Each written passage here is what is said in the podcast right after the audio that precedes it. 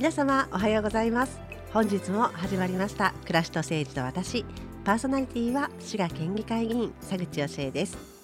さあ、えー、先週に引き続きましてですね今回も真面目に選挙のお話をさせていただきたいと思います。というのはあの先週にもご紹介させていただいていたんですが、えー、滋賀県大津市では実は明日投開票の大津市長選挙が行われております。えー、まあ、もちろんねあの公共電波ですので先週も申し上げましたが誰に投票して的な危険な話題はございませんのでどうぞご安心ください。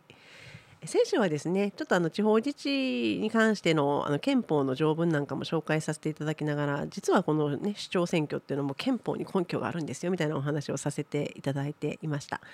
であのまあ、地方自治っていうのがですねよくあの民主主義の学校とか民主主義の小学校であるっていうふうに言われるんですけれどもあのやっぱりこう一番暮らしに近い基礎自治体と言われますが市とか町とかのことなんですけれどもあのここの民主を皆さんのそのトップを皆さんで選んでいただけるっていうのは本当に民主主義というものの根幹基礎となるところだと思います。先週もお話しさせていただいてたんですけれども地方自治はあの中央の権力とあと地方分権で言われてますけど地方の権力という形で権力を分散させることで皆様の盾にも矛にもなりますよというようなお話をさせていただいていました。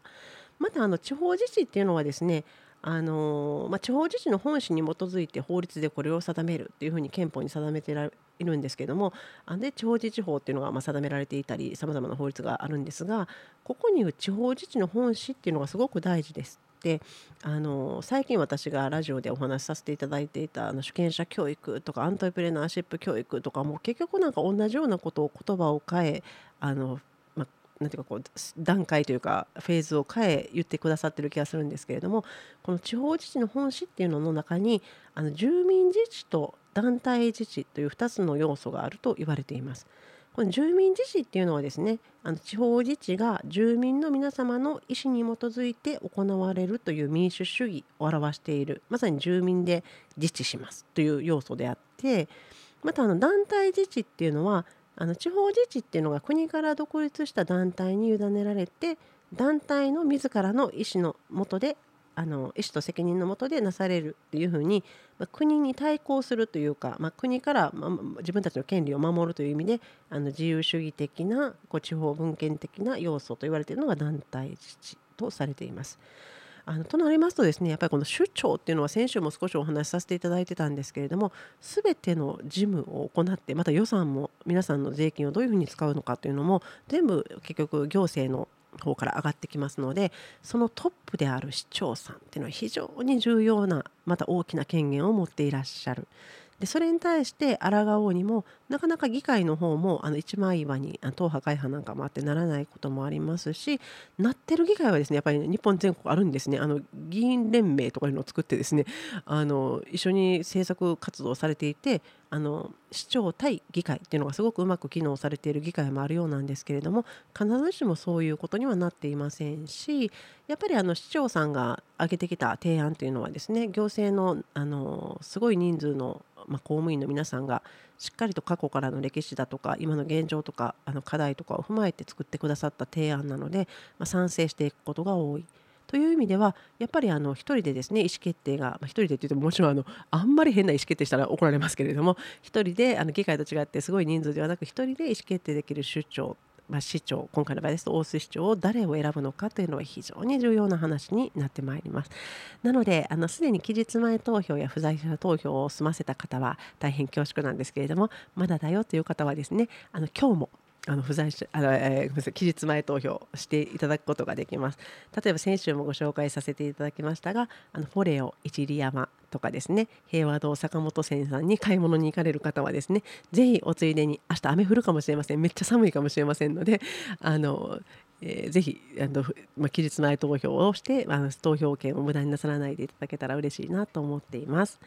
またですねあの明日じゃあいや、まあ、明日私絶対投票行くからという方にはですねちょっと今回の選挙あの注意をしていただければなと思っているんですがあの大津市長選挙っていうふうに調べていただくと大津市のホームページですぐにご紹介されてるんですけれども投票所がですね変更になっているところがあります。またあの、え時間の方はですねあのその地域にお住まいの方であれば慣れていらっしゃるのかなとは思うんですがあの時間がだいたい8時まで投票しているっていうことが多いんですけれども一部の地域はですね短い時間早めに閉まってしまうということがあります少しだけご紹介させていただきます、えー、まずですね一番あの大きな投票所の変更なんですけれども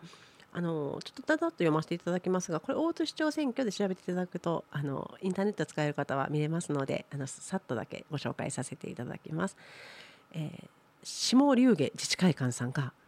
上龍下自治会館さんに変わっています。で大津市立扇の里東幼稚園さんが大津市立扇の里東小学校になっておられます。幼稚園から小学校ですね。扇の里東の方ご注意ください。あとあの新とお呼びしていいのかな？あの真実の真に愛と書く親愛保育園さんが、え比叡山幼稚園に変わっておられたり辰ヶ丘保育園で投票できていたのが滋賀短期大学になっていたりあの大津市立石山市民体育館だったのが大津市役所石山支所になっていたりします。でまたあの桂川学区の皆様はあの4つあった投票所がですね全て大津市役所の桂川支所に変更しておりますのであの行き先特にですねあの余裕を持って行っていただいているといいんですけれどもあの私みたいにですね8時10分前ややばいと思ってダーって走っていくみたいなことがありますとですねあの行ったら場所が違ってたっていうのがあります。で中でも一番大きな変更これもぜひご注意いただきたいんですがあの大津市役所新館1階ロビーで行われていたのがあの大津市立王子山中学校で行われるということになってますので、まあ、選挙といえば市役所ねと思っていらっしゃった方々はあのうっかりすると投票し損ねます。ぜひあの王子山中学校の方にあの間違えず足を運びいただけたら幸いです。そしてですね、えー、と時間の方なんですけれども、えー、桂川地域の皆様はあの18時までに投票していただくことになっておりましてであの今から申し上げる、えっと、山中町そして、えー、石山の外畑ですねと、えー、で内畑での一部の皆さん、えー、大石戸塚そして、えー、これもあの1丁目から5丁目とかいうふうにあの決まってますのでご自身のところをあの見ていただきたいんですけれども戸塚の方や、えー、大石小田原1丁目2丁目。で、えー、大石小田原町大石富川から1丁目から4丁目大石富川町とかいろいろ書いてあるんですけれど あのこの方々は19時までとなっております、えー、朝7時から夜19時までとかですね。朝7時から18時までとか。で普通のところはまあ20時まで回数開いておりますのでぜひあの時間と場所をチェックいただきましてあのご投票いただけたらなと思います。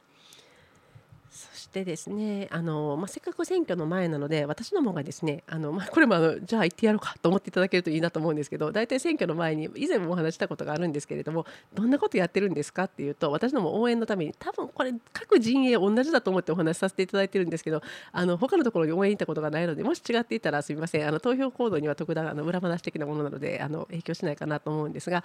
あの私ども選挙ってなりますとですねまず皆様のところにひょっとしたら送られてきているかもしれない選挙はがきあの誰々さんに投票してくださいという選挙はがきがですね送られてきていると思います。あれもあの大津市長選挙だと8000枚ぐらい出せまでを上限として出せるんだったかなあのお金がある人が有利にならないように枚数が決められてるんですけれどもあのそれをですねもちろん1人であの候補者が書けるわけではないので周り中がみんなで寄ってたかってだって一生懸命宛名書きをしたりシールを貼ったりするんですね。でそういうのを行った上であの皆さんのひょっとしたらポストにも届いているかもしれません、えー、制作を書いたチラシとかですねそういうものをポスティングでダーッとこう配布していく。もちろん業者さんにお願いして折り込みとかもあるんですけれどもやっぱ大津市全域にですね。あの折り込もうとするとすごい何も何十万とか100万はいかないんですけどあのすごい金額がかかるのでそうそう何回もできないということで自分たちで一生懸命巻いたりしますね。ポスティング大作戦とかいうことをやっていたりします。またあのひょっとしたらあのご迷惑な時にかかっていたら本当にごめんなさいと思いながらでもあの社会を良くしたいんですと思ってやさせていただいてるんですが電話作戦といいましてですね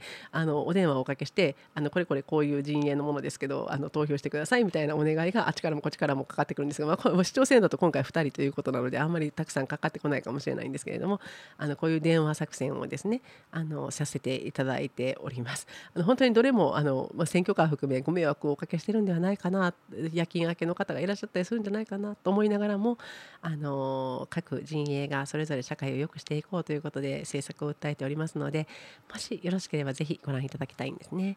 でただあの制作すごいあの前に第24回ぐらいだったと思うんですけどあの